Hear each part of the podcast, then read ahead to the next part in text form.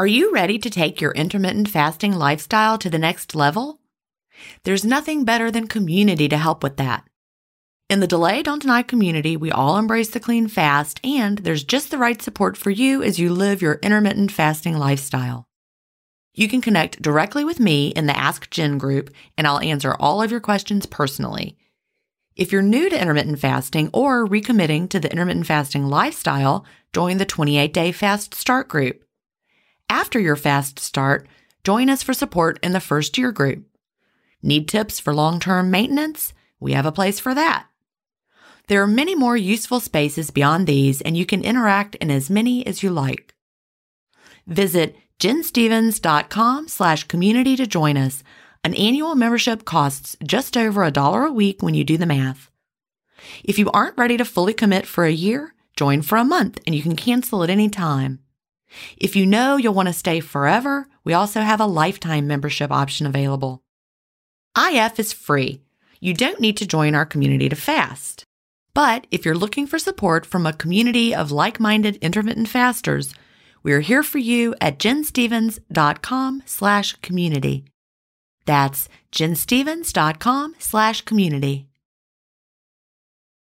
Achieving my long term goals is more about creating healthy habits and less about quick fixes. And that's why I love both intermittent fasting and daily harvest. Tim Spector, a gut health expert and founder of Zoe, and Dr. B, gastroenterologist and author of Fiber Fueled, recommend that you aim for at least 30 unique plant foods per week. Daily Harvest helps make it easy. One of my favorite options is the sweet potato and wild rice hash harvest bowl. With Daily Harvest, I'm getting tons of plant based options built on organic fruits and vegetables that are easy to prep and free of weird ingredients such as fillers, seed oils, and added sugars. Create healthy habits that last with Daily Harvest. For a limited time only, go to dailyharvest.com slash ifstories to get $30 off your first box plus free shipping. That's dailyharvest.com com slash IF stories for $30 off your first box and free shipping. Dailyharvest.com slash IF stories. Welcome to Intermittent Fasting Stories. I'm your host, Jen Stevens, author of Delay Don't Deny Living an Intermittent Fasting Lifestyle. I lost over 80 pounds thanks to intermittent fasting after learning how to delay my eating rather than deny myself the delicious foods I want to eat. Now, Who's ready to hear an inspirational intermittent fasting story? That's why we're here. So let's get excited to talk to today's guest.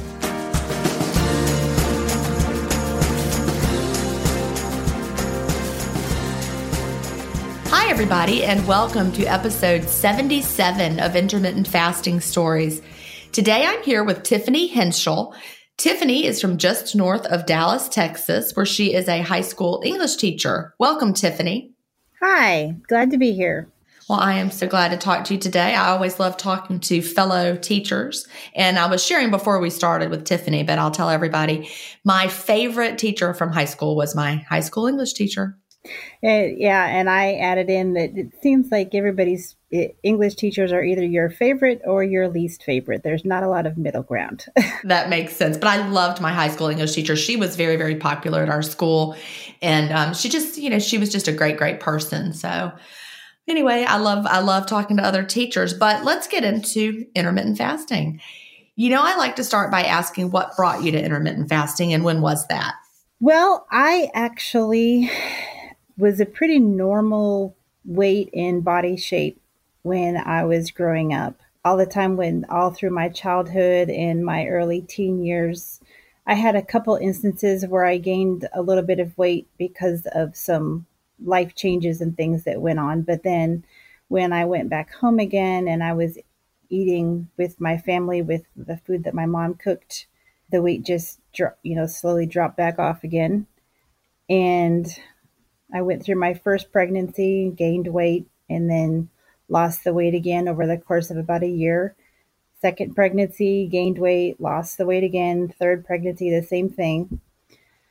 And then around the time of baby number four, I had this perfect storm of going through a lot of emotional stress, plus with all of the low fat health craze in the 90s, I changed the way that my family ate. And those two together just made my weight start to climb and climb and climb and climb.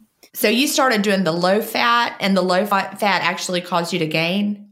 Yes. Um, and it was because of changing over to a mostly, it was a lot more meatless meals, a lot more greens, a lot more legumes. And I know right now, through all of my experiences for the last four years, because I'm a meticulous tracker, that is exactly the opposite of how I needed to eat. I love hearing you say that, Tiffany, because it just really illustrates how very different our bodies are. Because the low fat era, that was when I would hit my lowest weight. That worked so well for my my body, but I 100% believe you that that was not what worked the best for your body. It's just fascinating to me how different we all are. So, after you were doing that, it just it didn't work well.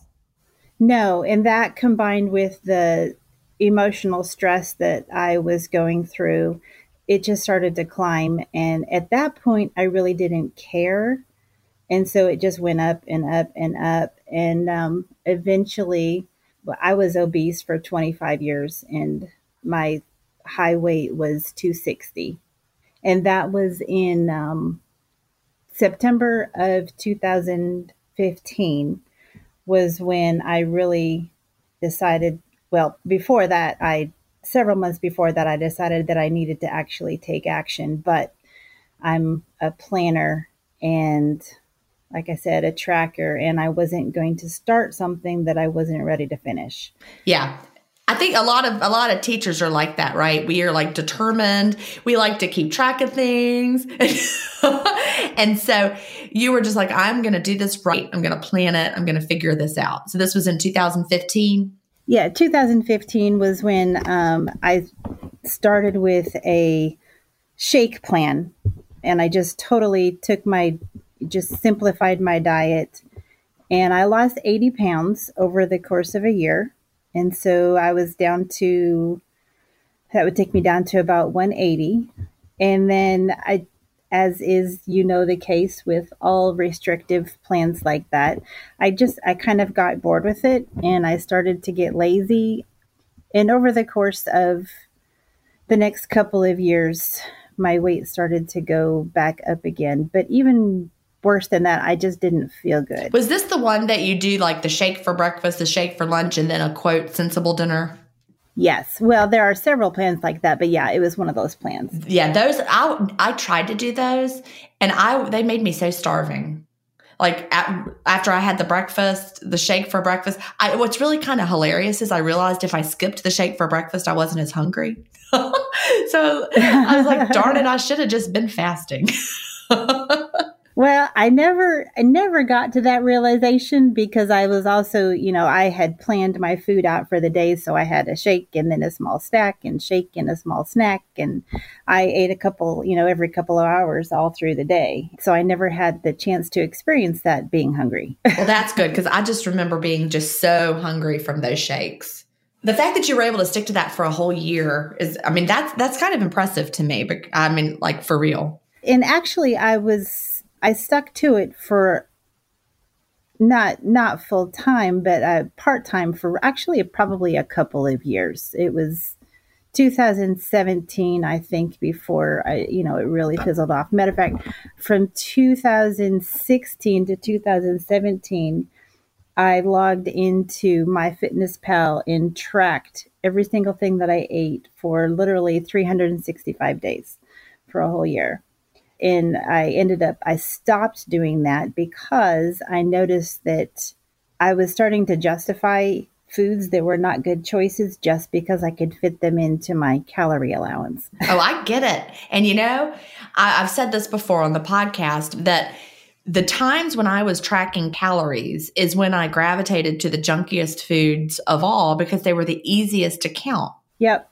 Well, in the sometime late fall of 2017 on a Facebook group that I'm in, somebody men- um, mentioned the obesity code. And so I bought the book right away, and then it sat on the shelf for the next several months. And I kept looking at it and looking at it and just ignored it and didn't do anything with it. And I kind of had a view towards um, my husband with that book because he is diabetic.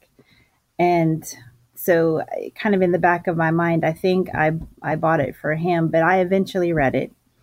And then in 2000, fall of 2018, I started experimenting a little bit with fasting by from from reading the obesity code. And I wasn't really full time committed to it, but I started playing around with it. what did bit. you do at that time? Like, how did you? What did you start trying? Well, I just um, I tried to do a 16-8 schedule. So I would s- stop eating late evening, and then the goal was to go to lunch the next day. But it was really, really, really hard because I didn't know at the time that I wasn't clean fasting. And so it was harder than it had to be. That's true. That's true. What were you having at that time? Just if, if you don't mind telling me.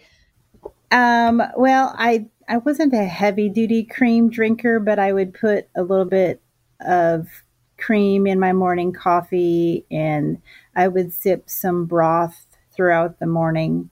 And I was also drinking um, teas that had some flavoring in them. And I, I know now that I absolutely cannot do Yeah, that. me too. Me too. Big, big time. Huge, huge change once I learned how to take all that out. but it was really hard. I just want to reiterate that because that's how fasting always was for me.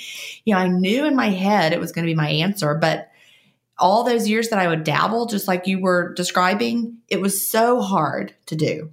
Right.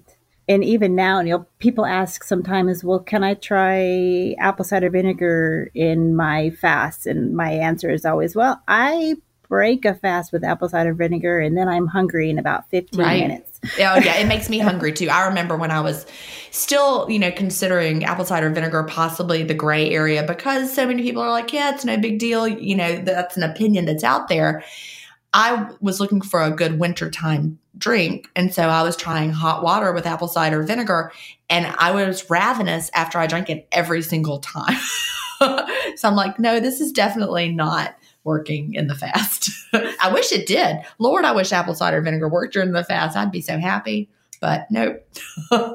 Well, and I think that we don't know that until we have clean fasted for a period of time. Like you always tell people, try it, you know, clean fast for a few weeks and then go back and, and I think so. Yeah, I actually Um, have that in my new book, Fast Feast Repeat, um, available for pre order coming out in June. I keep saying that. Because it's very exciting, but um, I, I have something in there called the Clean Fast Challenge for anyone who you know thinks I would have sworn up and down that stevia was not affecting me until I realized after I read the obesity code and cut it out, I realized it had been. And so, you know, taking the clean fast challenge with those things that you think are not a problem, you'll see. Yeah.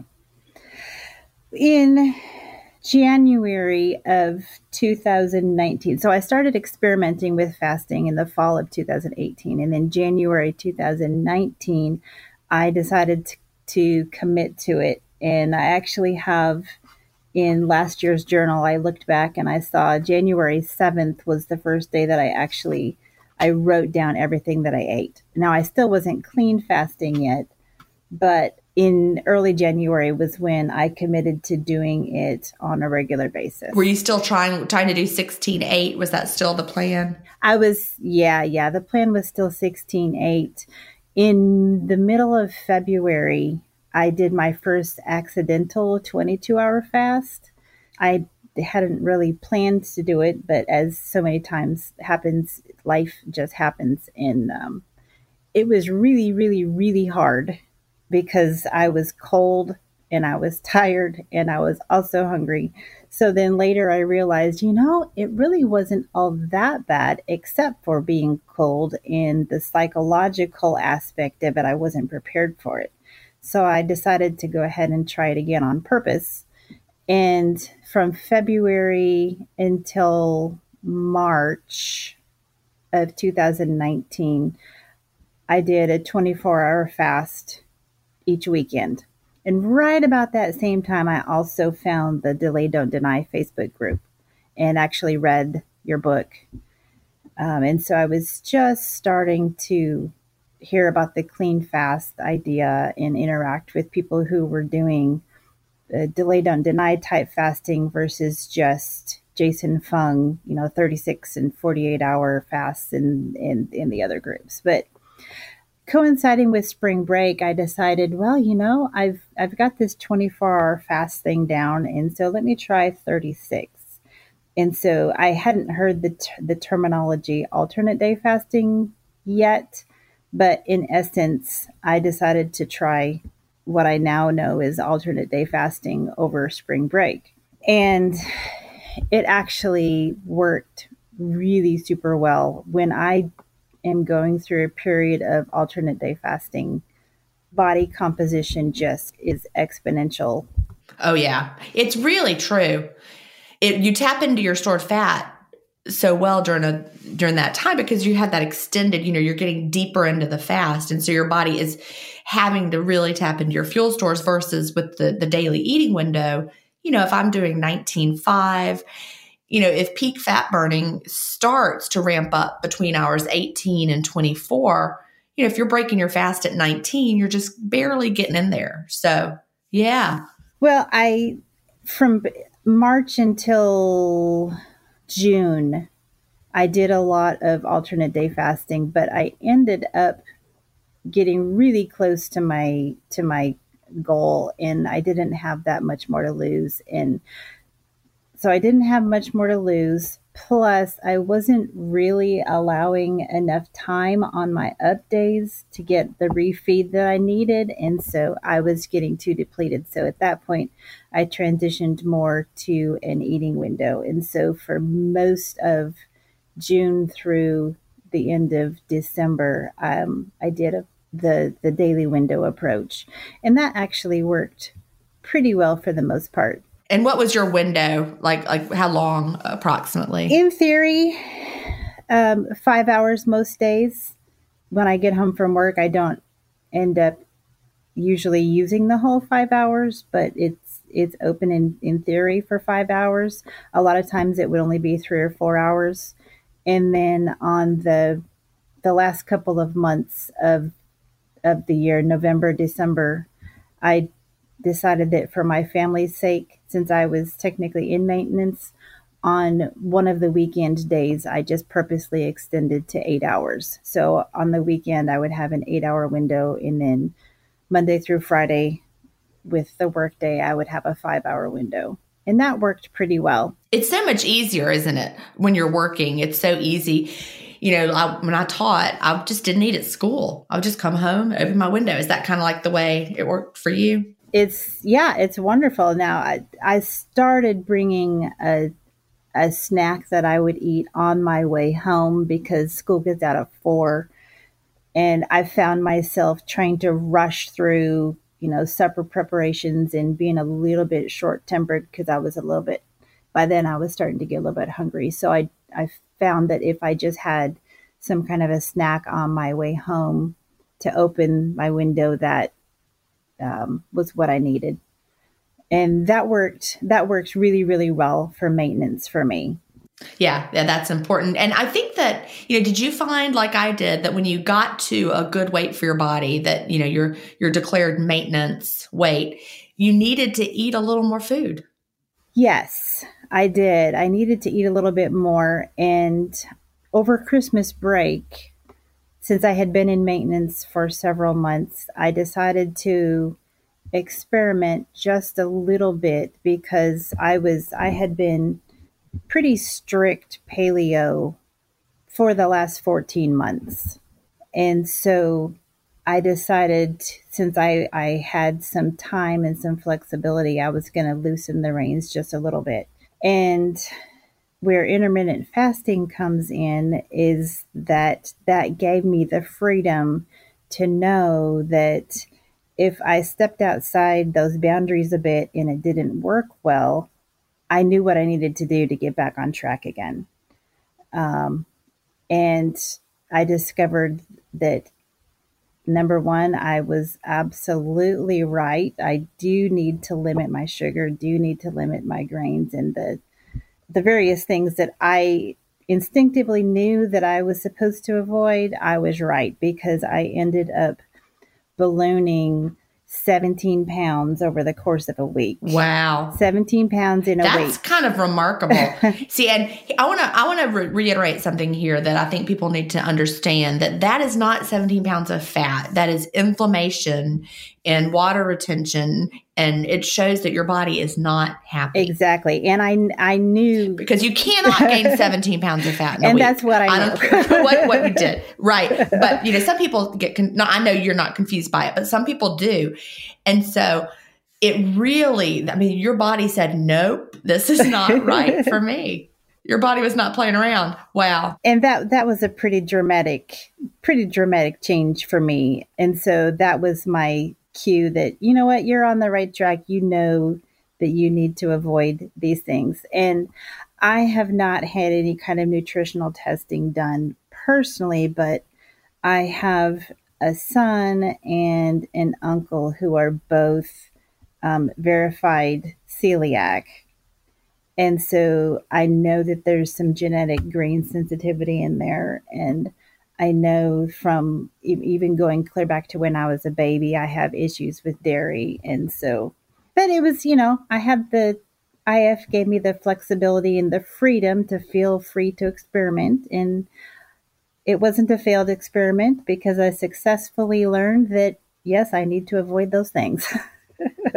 well, I see, I think that's fabulous. That that's a great way to spin it and to think about it because first of all, you already had that hunch. You already pretty much knew, but then you experimented with it and you're like, yep. you know, I know what, what foods are problems for me. I, I, think most people do when you really say, I think it's probably, you know, XYZ. If you think it is, it probably is. Well, and I've also figured out that a lot of the things that I just innately didn't like growing up I probably should avoid those things because I don't know.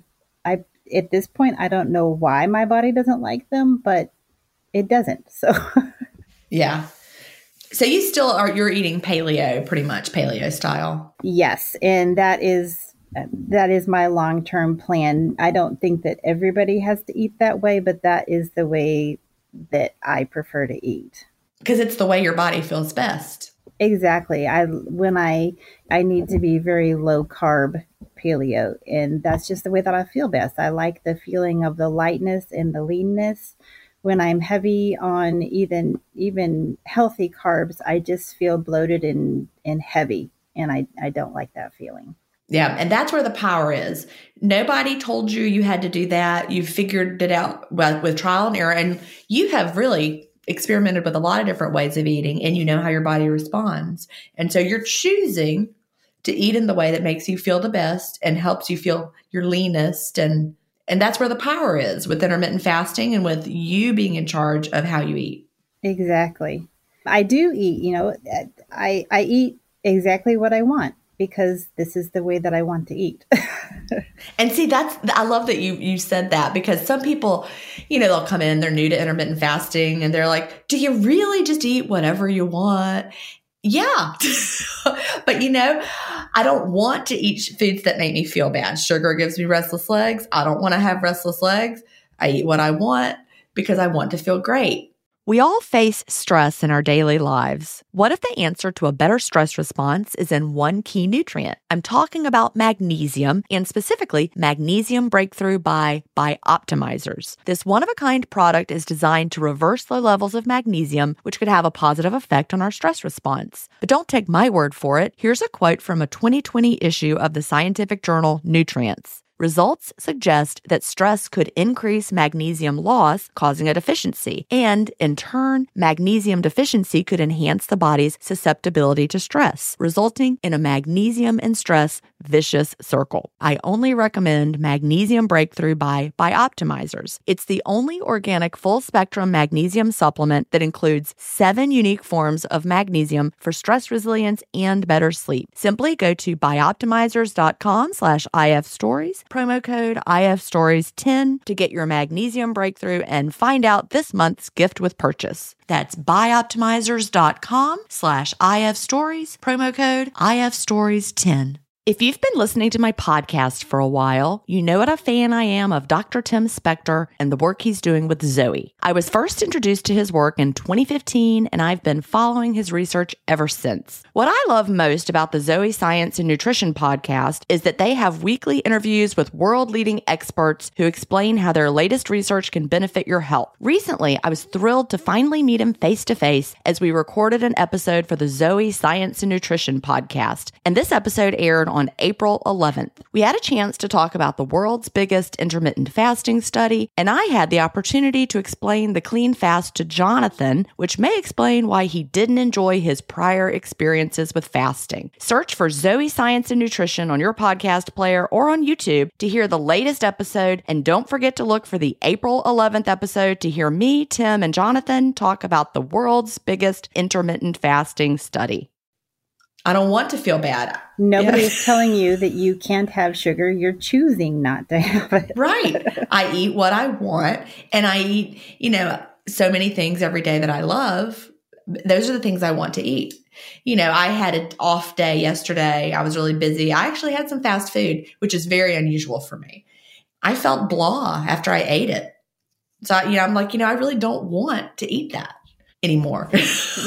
Let me put that disclaimer in there. Yeah. It just doesn't it doesn't serve my body well. And I was super puffy after I ate it. Yeah.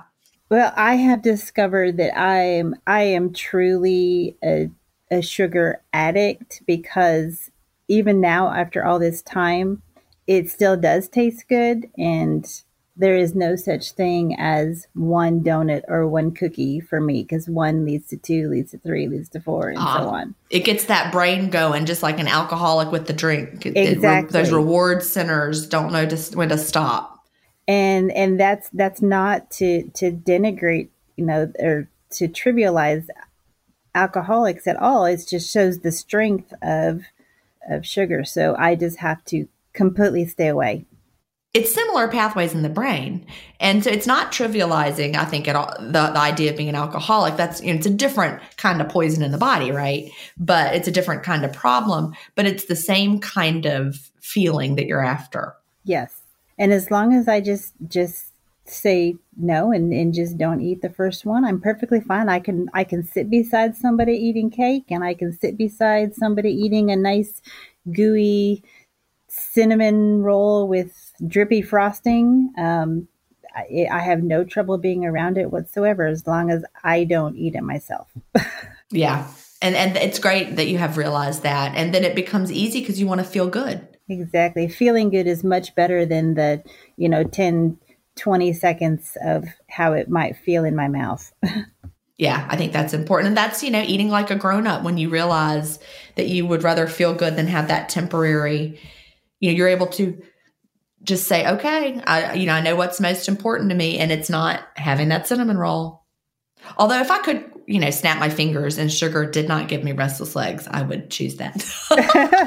And just like i bet you would choose it not leading to you overeating sugar right? Well, exactly would, i would love to be yeah. able to eat a cookie and be satisfied and be done but i know that that is that is it's now been 14 months and that is not the case so you've been doing intermittent fasting for how long? Said- okay, I've been I've been doing intermittent fasting. This will be 13 months since I've really been committed to it. It's been 14 months since I of the uh, switched to a paleo okay. diet. Yes.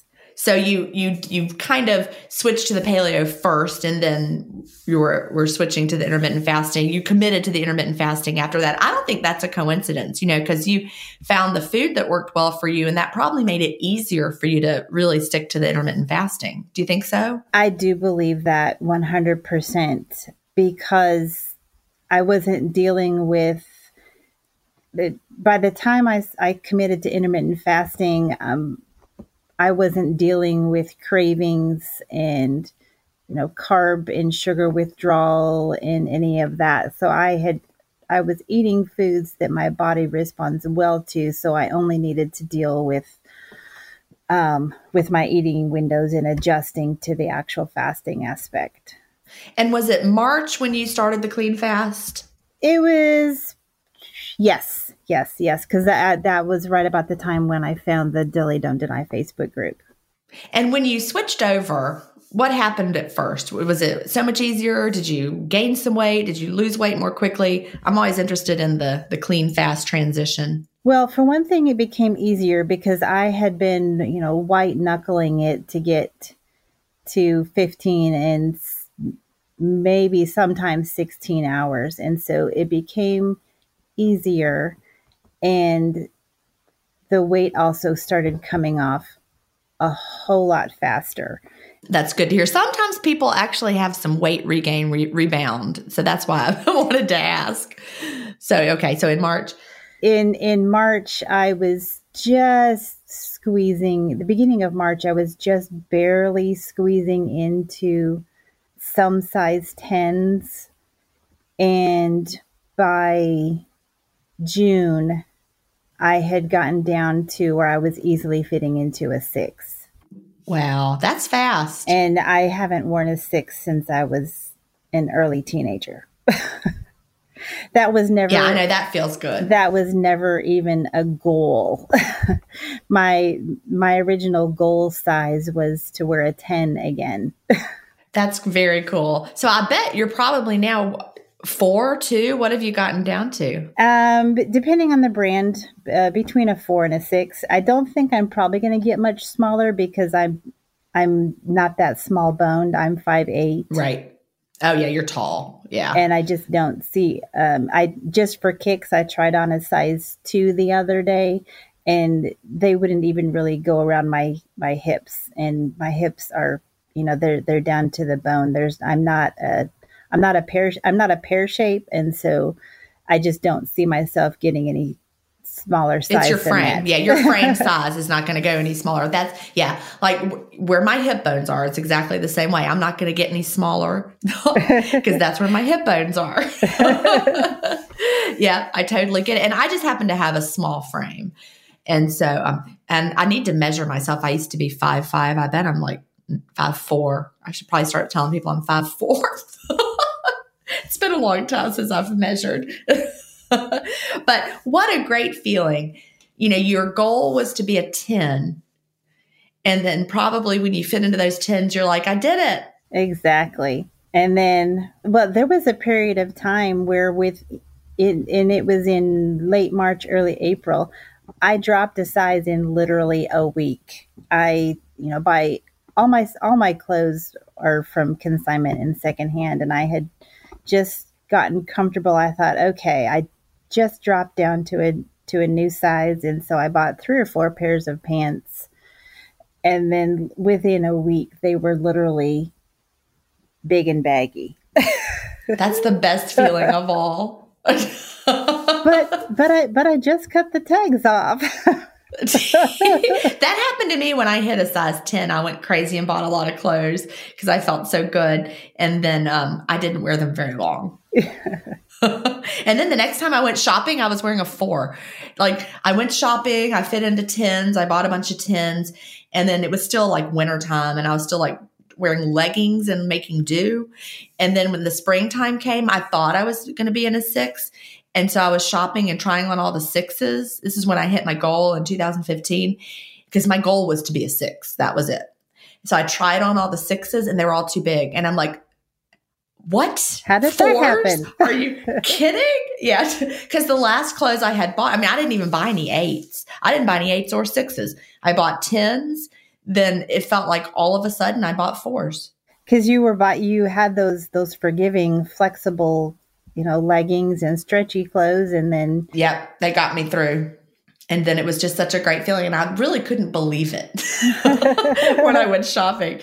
I was like, this is like the best ever. And when you get to that point, you kind of start to just buy anything that fits you because that has that number in the label because you feel so good yes. about it. Yeah, I did go through that. And I've, I've um, gotten back to my, I have a pretty, pretty finely tuned wardrobe. I have a pretty distinct style for myself. And so I've gotten back to, only buying things that I know I'm going to wear. But but there is that initial sense of freedom of oh, this is my size. I can buy it.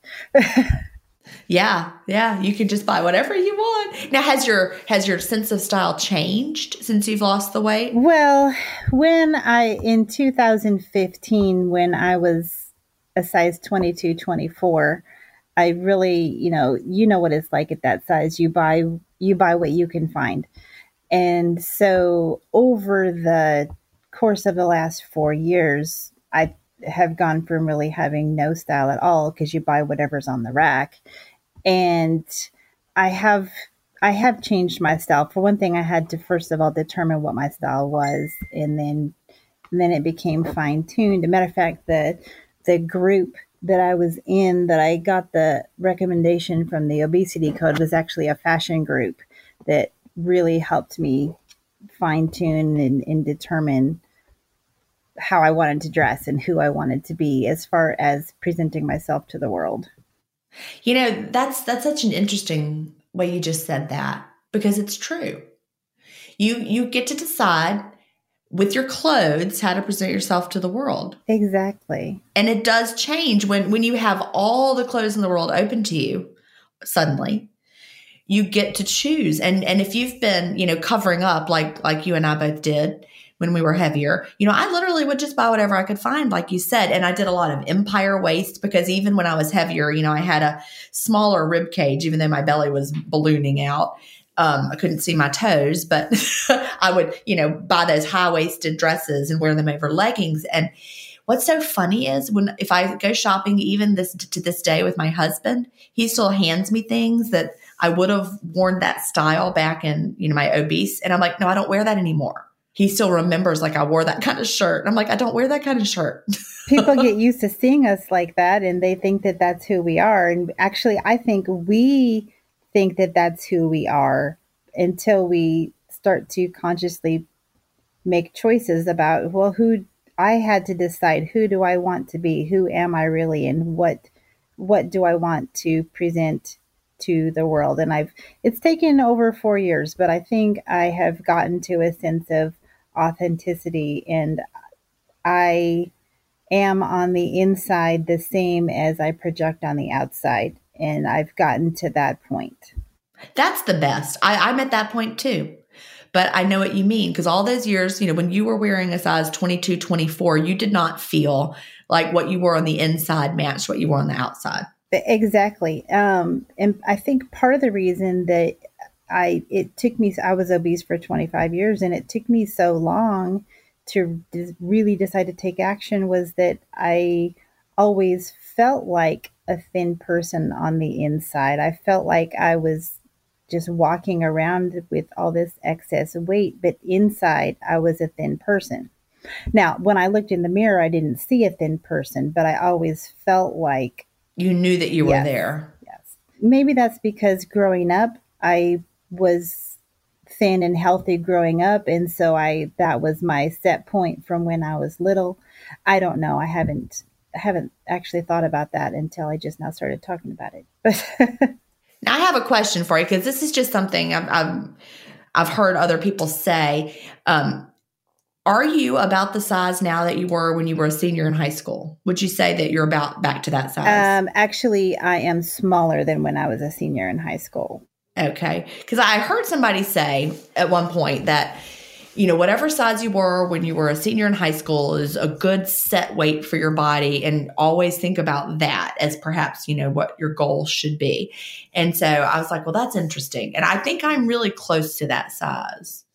But I, I wonder how that's going to change now that we have this new generation of kids who are um, struggling with their weight in a way that we did not to this degree. I mean, we had people struggling with their weight, of course, but not like now. Well, yeah, now it is so hard to eat well. When you go to the grocery store and look at ingredients on, you know, pick up anything off of the shelf, and it has all kinds of sugar and artificial ingredients and you have to go out of your way to eat well now versus when we were growing up it was a lot more natural to eat well. It was. And uh, how long have you been teaching? This is my 13th year. I didn't actually start teaching until i was in my mid 30s because i stayed home with my kids when they were little and um, didn't didn't start teaching until my mid 30s. I just saw the kids changed a lot from the time that I started. I started teaching in 1990 and then um, retired and I guess what was it 2018 something like that and you know, I just the kids changed. Like we had very few kids that were overweight and then it became more and more common to see. And I bet in high school it's probably very striking. Yes. Yes, it is. And we have so many kids. I just I just feel for the kids that are coming through high school now because we have so many issues with anxiety and so many issues with attention disorders and I, know it's because of their all of the stresses in their environment and our food that we eat and I know that it doesn't have to be that way for them. but it, it is. Yeah. Yeah. And I also suspect, you know, it all goes to the gut, you know, the gut microbiome is so important for our health. And all this fake food, you know, isn't growing a healthy gut for them. And so then they they just struggle. And, you know, I, I had one son that um had a lot of trouble when he was little. I think his gut was all messed up. Um, he had thrush when he was a baby. And so there were a lot of signs looking back now that I know um, more than I did then. At the time, I was just trying to survive with these two little children, but he had amazingly terrible sensitivities to food and chemicals, and it would change his whole personality. And I think it all, you know, was right there in his gut. You know, I, I think I ate a lot of processed food when I was pregnant with him. I would like to go back and have a redo for all of that. You know, how much of it could have been helped with just food. And we changed his diet when we figured it all out. He was maybe three when we started. We had a teacher that made the connection. His one of his preschool teachers. He got like kicked out of all the daycares. His behavior was out of control. But we changed his diet, and it it changed his life. And it was the first time I saw a connection with what kids eat and their behavior. And I saw it in my own son. I mean, he was like a different person. I, I wish that I could go back and and have a redo of some of those same things. My son that I told you about that is diagnosed celiac, he didn't discover that until he was in his late 20s. He I think he was 26. And he is the one he has struggled so much when he was in his adolescent years with with anger and depression issues and much more so than than my other three. And so that I, I just can't believe that there's not a connection there. Yeah, when your gut is all out of whack, you know, it, it, it controls your emotions, your feelings, so much of that. Yeah, I watched my son when he would have something that that didn't work well for his body. He would he would just it was like a switch was flipped and he was a different different person. And people who saw it they're like, oh, maybe you're not crazy. I'm like, see? and how many of the kids, just if they were eating differently, and I just, I wonder, because, you know, it's just not, not getting better, it's getting worse. Unfortunately. So the goal is, you know, we want to, to teach people feed your kids real food. Well, and that is so important because I need to stick to a strict paleo diet now at this point in my life. But when I grew up, when I was healthy, um, we just ate. I mean, my it was homemade, but we had a varied diet. We had rice and we had meat and we had vegetables and we had fruit and every once in a while we had some kind of treats, but they were they were homemade. It was it was all it was all real food. And it was very unusual to go out to eat. Right. It was a big deal because it was just not what we did. And we had, you know, there was there were several of us at at home, and so we just ate at home, and that was what we did. If you were lucky, you might go out to eat. Like, you know, some families got to go after church every Sunday, and I always envied them. With you know, they were, would go to like the Tastee-Freez or something. Yes, we had a Tastee-Freez. but um, you know, no, we were mostly eating at the house, eating at home. Yeah, times really have changed because I think I cook, you know, a meal for us to eat at home every night. We eat at home. And people are like, y'all sit down at the table every night. and it's it's like like but that was what we did growing up, right? You know, I remember my my mother, my mother was a dance teacher, so we did some crazy stuff. But when I was at my dad's, and my dad and my stepmother and my brothers and my sister, it was a dinner on the table every night. Everyone sat down together and ate it. Well, and and Sunday dinner was an especially big deal at our house because we that was when we got out the wedding china and the silver and the crystal and so that all has good memories for me because we actually used it. That was just part of our routine. Yep. And my grandmother, she always did the big Sunday dinner, but she also, I remember when I would be at her house, she, she's the one I inherited the china from that I talk about in Delay Don't Deny. And um, I think I'll eat dinner on that tonight now that we're talking about it. I'm going to pull that out. but, um, you know, she would cook lunch every day for my grandfather. He would come home from, from work for lunch and she prepared lunch for him and they sat at the table and ate lunch and then he went back to work and then he would come home for dinner and they would sit at the table and have their dinner.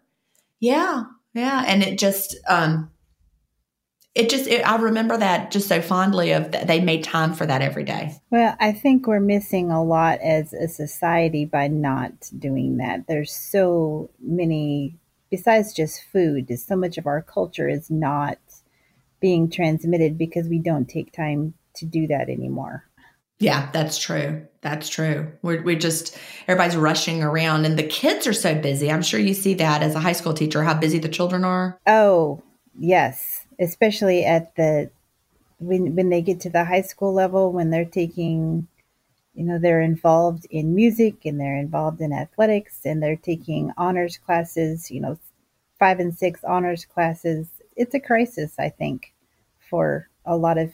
I think so too the pressure. I it, I didn't realize how bad it was until it was like my next to last year of teaching, somewhere towards the end. I was going to have a um an event. I wanted parents to come. And I was like, all right, so we could share our projects. It was the end of the school year. I'm like, all right, let's have this event. What day of the week would be the best for everybody to come in the evening and bring your parents? And and so I'm sitting there. These are fifth graders. And they're like, well, I can't on Monday because I have traveling soccer. We have to be there. Well, I can't on Tuesday because that's the swim team and I have to be there. Every single night of the week, the children in my class had mandatory activities. They're in fifth grade. And like when I was in fifth grade, I think I was just like rolling down the hill, you know. you know, we went to Wednesday night church, but I think you know it. That, that was, was it. it. You you had Wednesday night church, and then that was the only night that anybody did anything.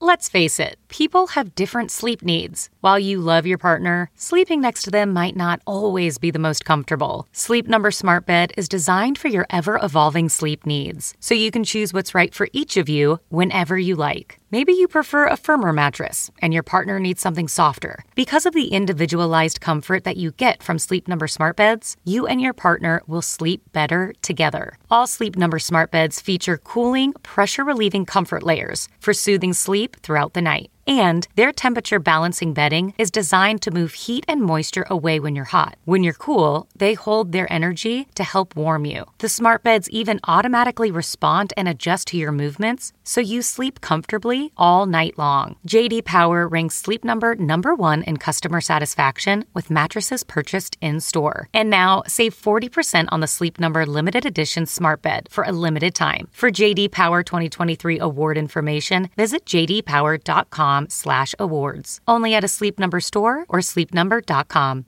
At Amica Insurance, we know it's more than just a car or a house. It's the four wheels that get you where you're going and the four walls that welcome you home. When you combine auto and home insurance with Amica, we'll help protect it all. And the more you cover, the more you can save. Amica, empathy is our best policy. It was. We did. We had nothing. And then, you know, in the spring, there might be some little league here and there, but it was not a big deal. And it wasn't so much like it is now.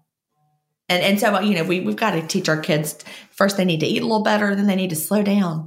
I don't know what, how we fix and it. The, the busyness also affects what they eat too, because they're they go from school to their practice of whatever it is and so they have to eat on the road and it's just affecting our health all from multiple multiple um, avenues. Yeah, it really is. So if we could just get everybody back around the table, time together, eating the real food, that would that would really I think help a lot of the issues that that we're facing. But I don't know how we do that. The whole culture would have to change, and I don't see that shifting anytime soon, unfortunately. Uh, no, unfortunately, I I don't know what the solution is. One meal at a time, I guess. I guess you're right. You're right. So shifting gears a little bit, does anyone else in your family do intermittent fasting with you, or are you alone with that? My daughter is doing intermittent fasting. She's not she's not on a strict schedule, but she tries to do to at least get to a a 14 hour fasting window or 16 sometimes. Is she still at home with y'all or is she Um oh no, no. All of my my, my youngest is is 24. So all of my my children they're they're all right here around. Your nest us, is empty. My well my my nest is is is very full on a daily basis, but officially it's empty. they come and see you a lot. Is that what they do? Yes. Do you have any grandkids that come and? I do. We have um, six boys, six grandsons. Oh wow! And they're all close by. Yes, they're all close by, and so that's that's been fun. But my dad is on. He's not strict, but he's roughly on a fourteen ten schedule my um, I have a, a sister who is is actually part of the Delay Don't Deny Facebook group, and she is is fasting as well. Um, she has a whole. She's really trying to work through her issues because she has a lot of metabolic healing that needs to happen, oh, yeah. and so she has really struggled. But she she has been fasting for several months now. And is she feeling better? Is she is she finding that that's that's helping her metabolically? She feels better.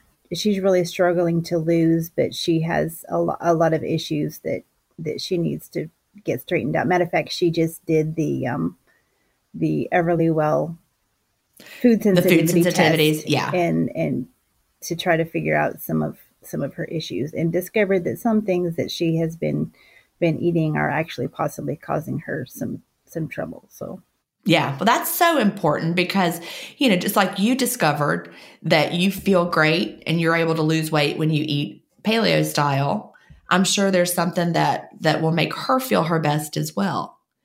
I wonder if that would be paleo. Has she ever tried that? Y'all have the same genetics. no, it is it is not um, because some things that I do well on, she she does not, and so I don't know what I don't know how she's going to end up needing to eat. For one thing, she needs lower fat than I do. I I have a of a higher fat threshold than she does. And she actually she needs an early window. She doesn't feel well having a late window and I need a a mid to late day window. And so I think we're different. Yeah, it sounds like y'all are. So how about your husband? Does he do it at all? Not he's not really on board. He's we talk about it I think that he's interested in the idea of it, but he is not ready to to jump in and start yet. I get it. You know, and I know that you mentioned earlier that you actually were first attracted to the obesity code with the idea of, you know, perhaps that would help your husband with his with his diabetes, yes. Yeah, but not everybody's ready. You know, my dad is diabetic and he's he's not ready either. and you know, it's hard hard to change and you have to really want to. Exactly.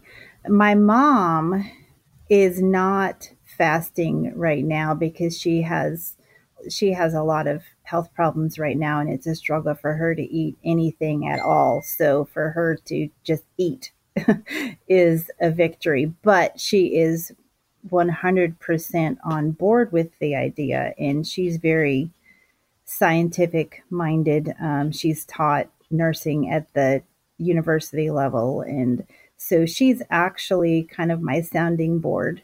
And we talk about all things fasting and diet related, even though she doesn't actually intentionally fast herself. I mean, she probably uh, does actually fast because of not being able to eat, but it's not intentional. you know, nurses really seem to get it. I have a, um, a group that we get together every Saturday morning for coffee here in Augusta. And a lot of the people that come are nurses and they for some reason they just as soon as they hear about intermittent fasting and start digging into the science they're like oh now it makes sense so i love the nurses all those intermittent fasting nur- nurses who just get it.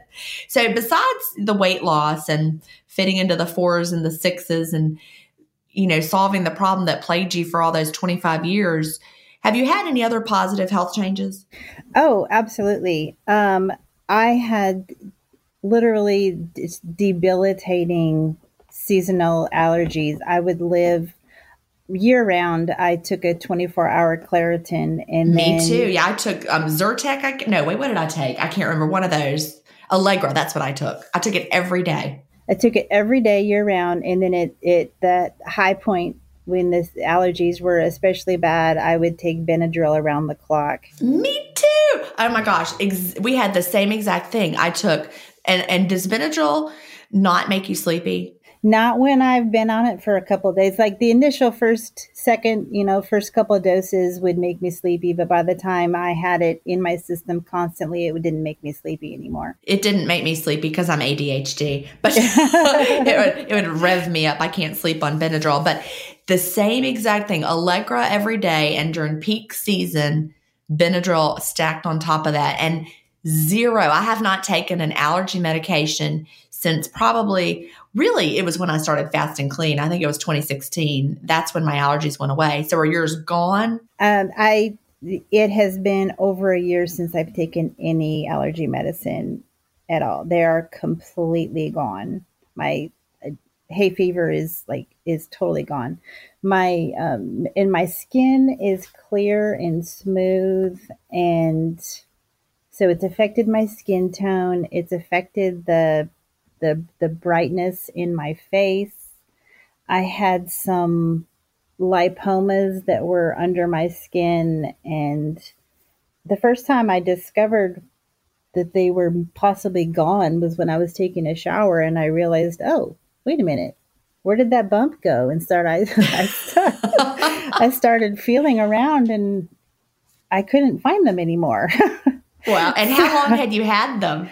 Oh, I don't even remember. A really long time because my, my dad has them and it's just something that I had. right. Your body just ate them up though. and then, so I, I, I went to Google and I Googled, you know, lipomas and fasting and discovered no, it wasn't I wasn't crazy. Sometimes they did disappear. right. I love it. These are all the things, you know, come to intermittent fasting, your life lipomas will all disappear. People like, that's made up. that can't be true. Seasonal allergies will be gone? No. um, that's great. Sometimes people talk about the vision improving slightly and my my vision has not improved at all but for the first time since um, i've worn glasses since i was in third grade and i have an extremely strong prescription. We're talking um, my contact prescription is a is a minus 10 and for the first time since third grade my prescription didn't get worse. Oh that's good. So i would just call staying the same a victory. I would too. Yeah, my eyes did not get better either. So, the people who they have, I believe it, but mine did not. And my gray hair did not go away, and neither did my cellulite. So, darn it. I would like to be one of those people. My gray hair is gone, my cellulite's gone, and my gla- eyesight's perfect. But no, no, I'll take the seasonal allergies for the win. well, and yeah, because I would. There was even peak seasons of the year. Uh, mountain cedar is really, really bad here, and I would actually, even with the Claritin and the Benadryl, I would end up missing a day or two of work every January because it would literally give me flu symptoms. Uh, I had to stick Kleenex up my nose like a like a stopper. Like I'm not kidding. To sleep, I would sleep with Kleenex stuck up my nose. I get. I'm it. sure it was attractive. I'm sure my husband loved that look, the Kleenex nose look. it was awful. Well, we are almost out of time, Tiffany. So to end, what would you tell someone just starting off with intermittent fasting, or what do you wish you knew when you first started?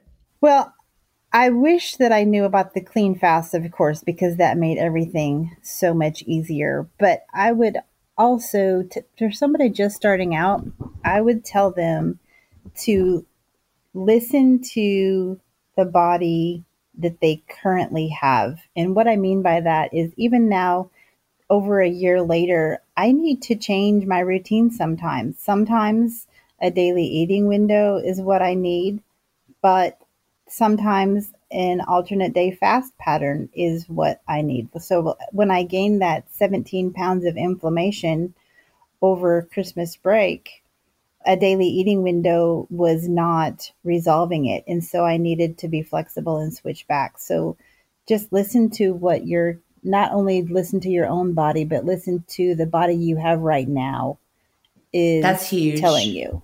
That is really, really good advice. And realize that what you need right now is not going to be the same all the time, something that you're going to need to change it up.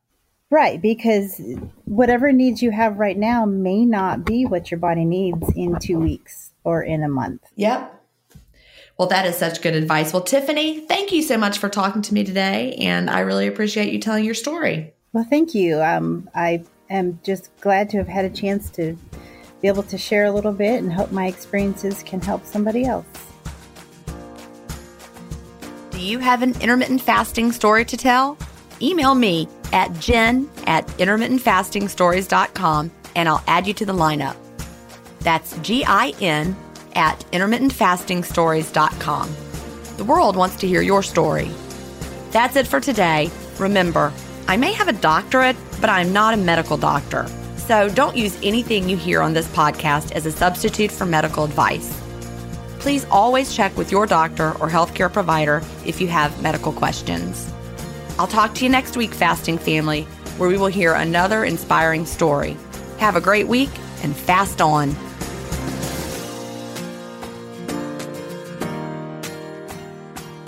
Intermittent Fasting Stories is edited, mixed, and mastered by Resonate Recordings. To learn more, visit them at resonaterecordings.com or email them at hello at resonaterecordings.com. Intermittent Fasting Stories listeners will receive a free offer if you mention that you heard it on the podcast.